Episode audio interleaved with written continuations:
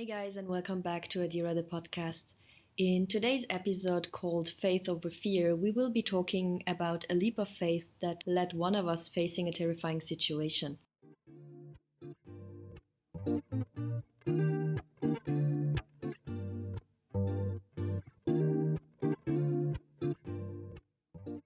Today, with me again, we have my wonderful co hosts, Devon in America and Addie in South Africa. Hi. Hi, everyone. So, Devon, you got to a point where you had to face a situation that knocked you out of your shoes, right? Exactly. It was um, in November of 2020. Okay. Um, so it hasn't quite been a year. So in October, I went for my yearly like gynecologist appointment. I was having a little bit of uh, irregular bleeding and I had an appointment coming up. So that started, I want to say like June, July. And I had an appointment coming up. So I was like, yeah, I'll just talk to him about it whenever I'm there. Whenever I got there, she was like, well, you know, it looks like there kind of could be something that's not normal. So they scheduled me for um, what's called a colpo, which is like a biopsy basically. And they did the colpo and then I got a phone call. I was at work and she said, Hey, I really need you to come into my office today. And I was like, I'm already at work. It was, I want to say it was like 10 a.m. She said, Yeah, I really need to see you today. And I'm like, I, I drive an hour and a half. You know, I, I have to drive an hour and a half to get there. I don't know if I'll be able to make it before y'all close. And she said, I'll wait. And I knew as soon as she said that, you know, my heart just dropped. I knew something was not right. And so um, I literally grabbed my stuff, told the people that work in the office, like, hey, gotta go. Sorry, like unexpected. Drove there, was like obviously panicking, called my mom, called Chad, called everybody. And my mom and dad came to the house to wait with the dogs while me and Chad went to the doctor.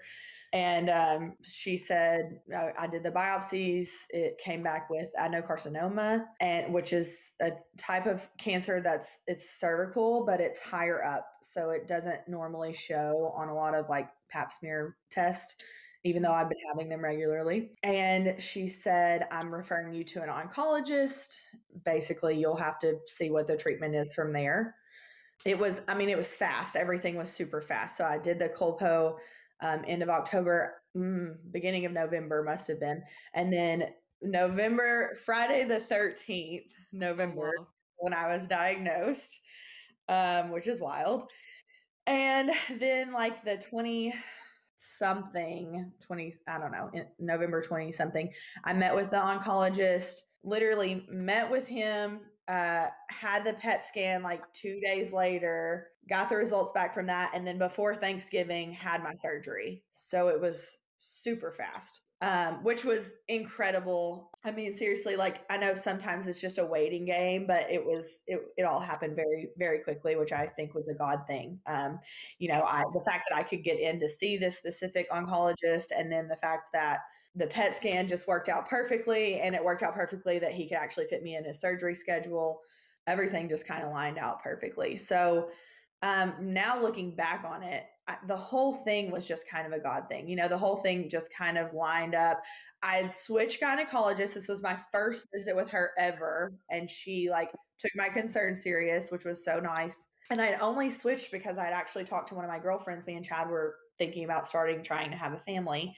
And one of my girlfriends actually went to her and recommended her so that I think was total God thing. And then she took my concerns serious and got me in to see another specialist who also took my concerns serious. And so, yeah, they did a cone biopsy and um, what they call SLN mapping. Um, so, the cone biopsy, they go in and take basically a cone shape of your cervix to see because with adenocarcinoma it can create basically what are called skip lesions mm-hmm. and um, so even if they've gotten one spot with a normal biopsy they may not have gotten everything because it could like jump around is kind of what i've gathered and so they did the cone biopsy and then they did the sln mapping which is sentinel lymph node mapping and they basically go in and they take your lymph nodes to see if the cancer has spread anywhere. Yeah. Uh, and that part, honestly, I think that part was harder to recover from because they kind of like cut through your stomach muscles to gather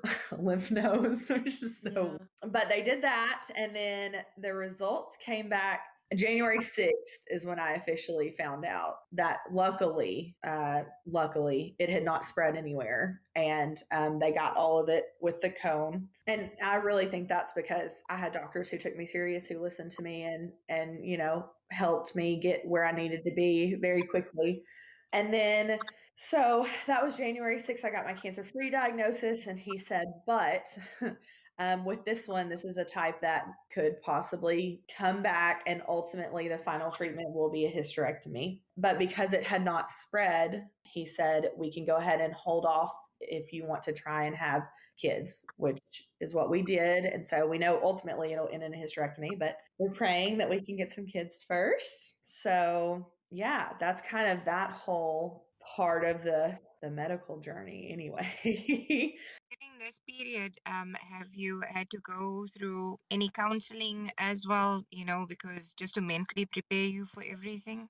Right. Not a officially counseling, but I have a very, very strong support system around me. Um, I actually have a, a, Bible study group that I'm involved in through work with a, a group of ladies, and that's helped a lot. And, you know, just honestly, with all of this, like the first, the first part of this whole journey, it happened, it, what felt like so quickly that um, it was almost like you didn't have a chance to kind of process and process and, it. Going from one appointment to the other, you were looking forward to the surgery, but yes. the uh, mental part about it, how it affects you, that probably came later on. Yes. So it, it really did actually, which is so crazy. So at the beginning, you know, in the Bible, it talks about a, a peace that surpasses all understanding. And I really felt that. Like I felt that God was just carrying me through that. You know, there's no way, no way I could have gotten through that on my own. And so it was just like a calm, I mean, in the midst of chaos, it was just like like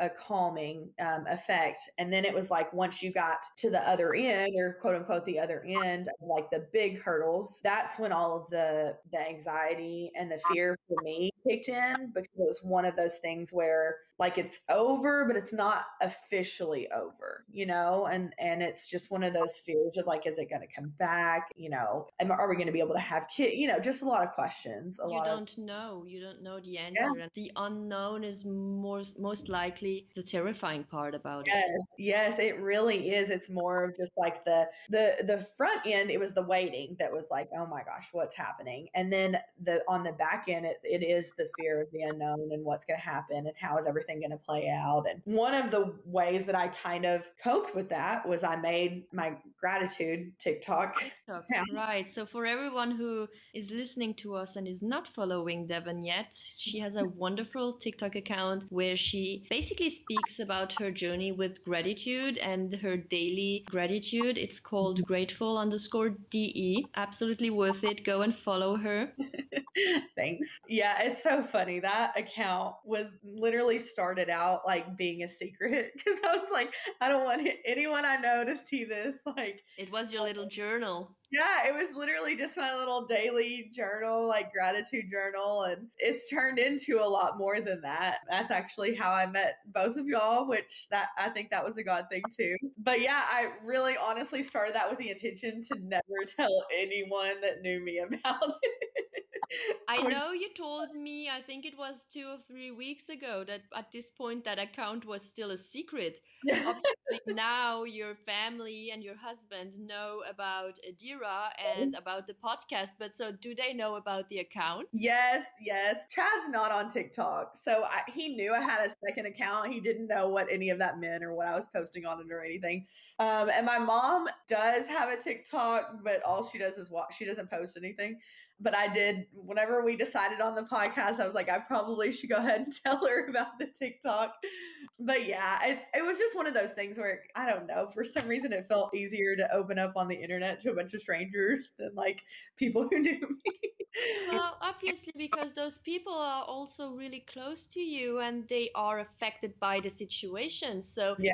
seeing you go through this, this must have been really painful and scary for them too, obviously. Right. I mean, this TikTok account account is absolutely wonderful and beautiful. So it's nothing, you don't talk about your fears or anything, but still, it was probably for you easier to share it, to get it out of your system instead of putting it on them maybe? Yeah. Well and you can see it's so funny if you go back to those first tiktoks you can see the growth and the progression of of where i was and you know and not that i still don't get anxiety times thinking about stuff but it's it's certainly actually in our our bible study one of the girls talked about grief and gratitude and how they sometimes go hand in hand and basically to help you like learn and grow through the process like just because you're you're going through a tough time doesn't mean that you can't also be grateful and sometimes focusing on what you're grateful for helps you not focus so much on the the fear that you're mm-hmm. going through even if if somebody is going through this right now or they you know have to sit and wait for the results and so forth um, and like you said that that period of waiting was extremely scary what advice would you give them during this stage Oh goodness. So honestly, like leaning on your support system was huge, huge. Um, I am so fortunate. my mom and dad are wonderful. My husband's amazing. My friends are awesome you know my my husband's family was there for us through everything like my whole like even extended family. So i, I actually one of my cousins uh, actually has passed away from osteosarcoma which is a, a type of bone cancer. And um, they reached out to me you know his his siblings reached out to me and um, his mom and you know just everyone was just there, just like a huge, huge support system. And so part of it is leaning on the people who love you and focusing on, you know, that. And I really try to focus on like making good memories and reading my Bible and doing my, you know, I try to make sure that's one of the things, which is, you know, I've been a Christian since I was young. And it's one of those things where I think you don't really realize how much it helps until you're going through a really tough time. Mm-hmm. You know, I mean, it's easy. I think sometimes in when life's going well and fine and dandy and everything, it's easy to kind of get away from God and um, talking to Him on a regular basis and leaning on Him. But that for me was one of the big things that that helped me get through everything was you know faith family and friends. That was yeah. really honestly the big big thing for me. Like you have been carried through yes, it. yes. Well obviously you said you have been christian and, and a believer for from your younger age till now.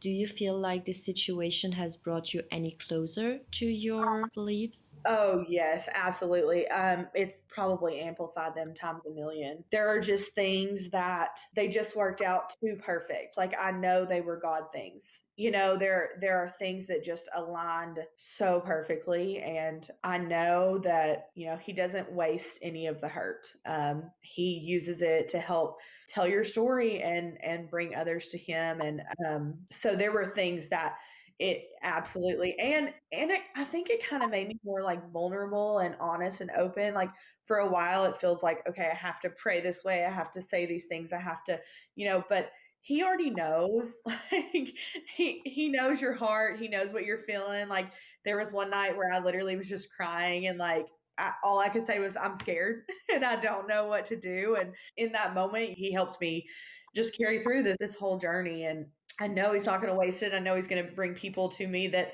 need to hear this and um, can learn and grow from it as well. And um, it's still scary, but you just know that it, there is a bigger picture. There, there mm-hmm. more to it. You know.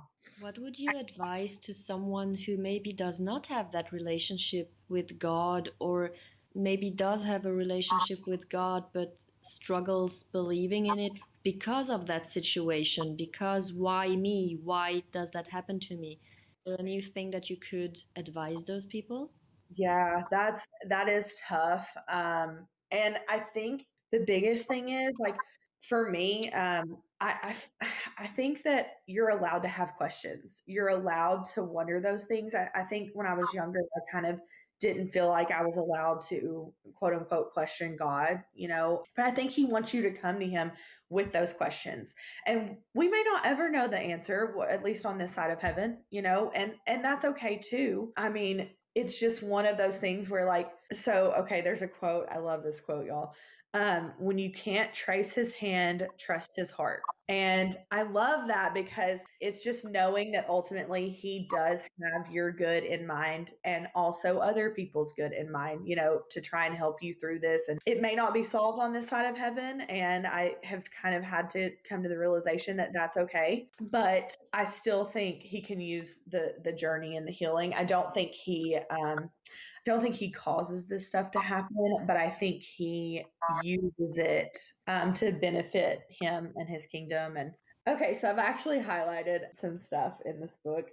One of the things it says we must sip the suffering of today so we don't have to drown in the devastations of tomorrow. And I think that that is just saying that he's kind of preparing you for your story and your journey and things to come. And then Another part says, Their hard times were their close to God times. Their disappointments became divine appointments because when they were desperate for God, they remained with God. And those were the times when they would experience great blessings, joy, and peace. Every time we face anything that causes us to cry out to God, let's declare that this hard time will be a holy time, a close to God time.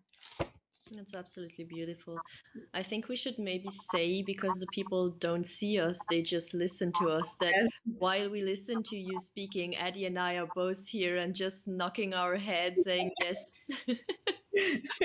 because it's so it's so powerful you know regardless if you are christian or muslim or hindu or you know there's always a greater you know and whenever we go through something remarkably even if a person says that they don't believe there's always in that moment when you're in your darkest darkest there's always this entity that you scream out to regardless of what yes. you want and they instantly make you feel calmer so yes. that you understand you are you are this small. There is something bigger than you. You did not just poof out of the air somewhere. There is something that's always protecting you always looking after you and i am forever grateful that you are guided to us stephen absolutely I'm so grateful for y'all. I love y'all. So uh, I think we're gonna close this first part with those wonderful quotes you shared with us because in the second part we would actually love to talk about how you do practice your gratitude. And I know that this book has helped you a lot and you bring it out in, in quite a few of your TikToks actually. So I am really looking forward to hear your tips and tricks about practicing gratitude. Thank you so much for sharing your story, Devon. I really think that it's absolutely amazing that you had the courage to do so. Also, quite of an emotional one. so, thank you for that, and we will see you in the next one. Thanks. Bye, guys. Bye.